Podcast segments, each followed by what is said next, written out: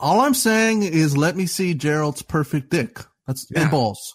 I want to see that Witcher's dangly parts. Penis inspection day, Gerald. like that fucking Doge meme. Just like just got lit epic cock and ball torture from GF. It's just like, why is everyone laughing? It's cock and ball inspection day, dummy. Oh no. Oh man. What were you saying, Reese? I'm sorry I interrupted with my crude jokes. Oh, just that I, I just wanted to say that what Matt finds so good about The Witcher, I also think is the strongest part of it. The world and Gwent. I didn't learn to play magic cards. Hmm? That was the one I- part I sunk no time in. I, I don't I don't even think you fucking can say you played the game then. Folks, you just heard a preview of the latest premium episode of Video Games Are the Worst Thing on Earth.